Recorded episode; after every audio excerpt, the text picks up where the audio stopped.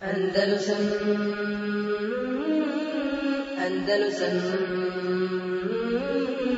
Andalusam Andalusam Sljedeće što, što sam e, namjerao da govorim, a to su određeni davabiti turizma. Znači određena pravila, propisi, granice.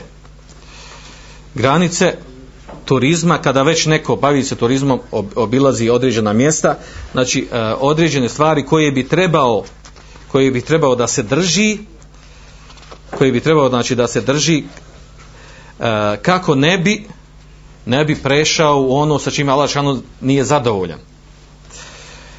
Znači e, odlazak na mjesta obi, e, putovanje pod zemlji pod Dunjaluku ima svoje određene davabite. E, ja ću spomenuti ove davabite a nakon toga ćemo spomenuti onaj fik propis turizma i tako dalje eh, kad je u osnovi dozvoljeno kad nije kad prelazi ovaj mada jedno isprepleteno ove dvije tematike su eh, isprepletene međusobno.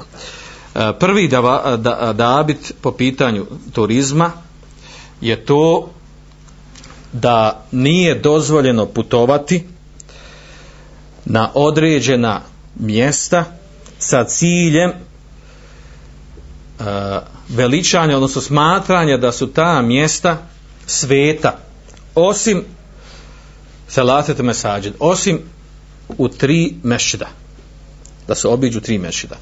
Znači, nije dozvoljno uh, krenuti na putovanje, zna se kad, kad je čovjek na putovanju, znači kada prijeđe s odno razilažu učenjacima, po jednom stavu kada prijeđe više od 80 km, po drugom kada prijeđe više od 150 km, po trećem kada sebe smatra da mu safir prešao 30, 40, 50 km svejedno. Kada pređe tu razdaljnju sa ciljem da obiđe e, neko mjesto smatrajući da one vrijedno i sveto, mimo ova tri mešida spomenuta u hadisu, e, to ulazi u zabranu. Došlo u hadisu Mutefekun Alehi da je poslanik sallallahu alejhi rekao do Buhurere kaže la tu šeddu rihal. Ne putuje se sa ciljem ibadeta illa ila thelatiti mesađe. ne putuje se sa ciljem ibadeta osim prema tri mešida mešid al-haram mešid al-rasulullah sallallahu alejhi ve u mešid al-aqsa znači eh, harem mekanski mešid poslanika sallallahu alejhi ve u Medini i mešid al-aqsa mešid al-quds E, sa ovim, e, sa ovim hadisom učenjaci dokazuju zabranu putovanja na bilo koje mjesto sa ciljem sa, e, znači, sa ciljem smatranja i veličanja tog mjesta da je ono sveto, da ima nagradu što otišu na to mjesto.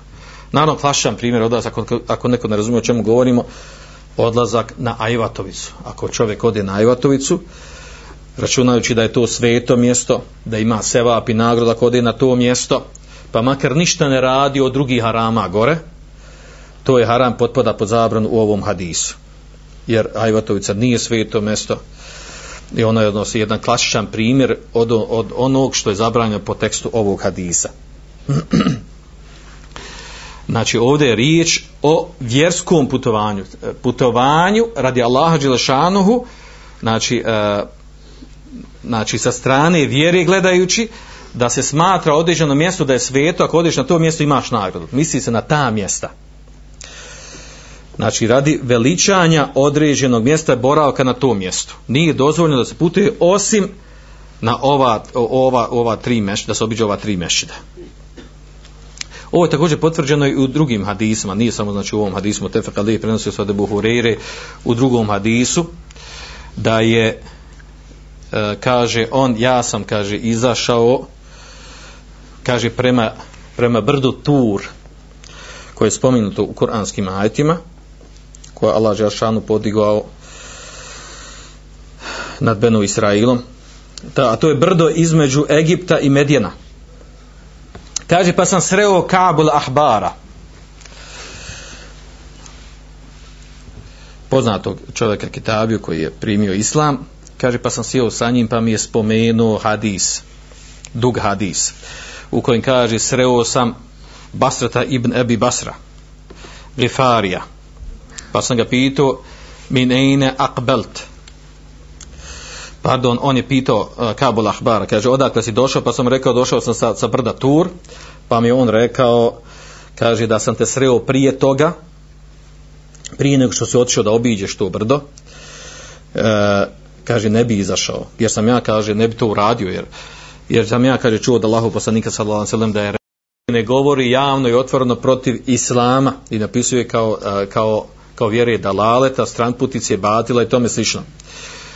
E, četvrto, da nije dozvoljeno ako se utvrdi znači e, hvata se ili kažnjava se na određen način a to da, da bude da bude špijun, džasus e, i peto učinjaci navode to da nije dozvoljeno kafirima da putuju u dva mjesta bila, bila do Haramein, odnosno u Meku i Medinu, je to došlo potvrđeno u šerijetskim tekstom da nije dozvoljeno nemuslimanu da uđe u ta dva sveta grada. Što se tiče e, fiqa, Eh, uh, rekao sam da ću spomenuti i fiqh uh, turizma, znači to je skraćeno, uglavnom iz ovog svega što smo do se spomenuli, razumije se sljedeći. Uh, eh, kao što kaže Ibn Hazm, uh, znači osnova je da je putovanje, da je turizam, a turizam je putovanje, da je, da je dozvoljeno, da ibaha, el aslu fihi ibaha, da je dozvoljeno illa in arada aridun ahređuvan ibaha. Kaže, osim ako se desi nešto, nešto dođe sa strane i e, izvede to putovanje iz njegove osnove u nešto što je mekruh ili haram. Kaže Ibn Hazm i tefeku ane sefera ređul mubahun. Kaže, složni su učenjaci da je putovanje čovjeka dozvoljeno. Ma lem tezel šemsu min jeomil hamis. Kaže, pod, e, dozvoljeno dokad? Dozvoljeno čitavu sedmicu dana, u tog sedmici dana, dok sunce ne zađe u četvrtak. Što u četvrtak? Jer onda imamo razilaženje učenjaka kada sunce zađe u četvrtak, od akšav namaza, do džume namaza, do poslije džume namaza, da li je dozvoljeno kretanje putovanja, jer će ga, ako ode na putovanje, neće klanjati džum namaz, odnosno se na muškarce, naravno i zato znači zato je naveo ovdje ovako dozvoljeno da putuje znači uopšteno da putuje sve dok znači sunce ne zađe je Hamisa, Hamis, onda imao razilaženje učenjaka. Ovo spominju u knjizi Marate Buliđma. Kaže Ibn Abidin, poznati hanefijski učenjak, uh, kaže Aslufi tilavet ili i tako dalje, uh, kaže osnova je da je učenje, u tilavet učenje Kur'ana i badet, osim kaže ila uh, bi arid, osim kaže ako dođe nešto sa strane, poput kaže rija, sum'a, ženabe i tome slično, fetekuno masije, kaže, osim da dođe, da dođe da, da se tu ubaci rijaluk, ili suma da hoće da ga ne, da neko čuje za njih što on či Kur'an tak tilavi tako dalje a onda ono što nas interesuje kaže u ofiseferi ali baha osnova je u putovanju i baha dozvola. Illa bi ariden kaže osim da dođe nešto sporedno kaže nahvel hadž ako putira da hadža onda je vađib. Au džihad fetekunu ta, pa onda kaže, onda, onda je to pokornost Allah i propisano.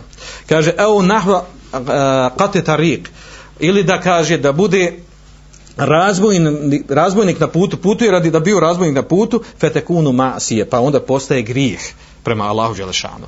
Znači ovdje govorimo o toj osnovi. Uh, učenjaci kada govori, znači kad su govorili o ovoj temi uh, uh, turizma putovanja, kažu putovanje, uh, turizam putovanje uh, se vraća znači ima uh, propis uh, shodno cilju zbog kojeg se putuje. Odnosno, sefer vesile to tuha do hamul gaje, gaje. Znači, put je sredstvo do, do nečega da ideš. A, i a, do onog zbog čega ideš, do čega ideš, šta hoćeš sa, sa putovanjem, ima taj propis. Pa onaj koji putuje, znači da uradi nešto što je propisano, ima taj propis. Onaj koji putuje da uradi nešto što je haram, ima taj propis. Pa tako kaže uh, putovanje, odnosno uh, uh, turizam može biti vađib, a to je radi, radi hađa, obavlja, znači hađa koji je vađib, umri ili reksimo džihada, može biti e, propisan mendu mustehab, a to je kada bi čovjek, otišao čovjek na, na, na hađ, po drugi put, treći put kada je mustehab da obavi hađ, može biti e, sefer putovanje turizam, može biti haram, a to je putovanje radi činjenja grijeha, e, može biti u osnovi mubah. Znači putovanje može biti turizam, može biti mubah. Ja to u osnovi mi napravim, recimo čovjek da ode radit radi trgovine ili ode da radi ili radi trgovine ili da radi fizički da zaradi e, to je u osnovi znači to je u osnovi mubah. a on to ne smatra turizmom. Međutim, to se u širiju smatra putovanje. Otišao na putovanje da nešto uradi. Ima propis toga šta hoće da radi. Naravno, poznato je to pitanje, pitanja putovanja radi trgovine i radi posla.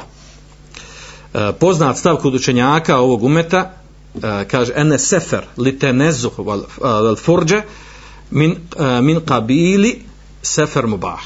Kaže, putovanje radi razonude, radi odmora, radi užitka i tako dalje, znači da se čovjek odmorio od nekog posla prijetodnog, da je ono u osnovi mubah.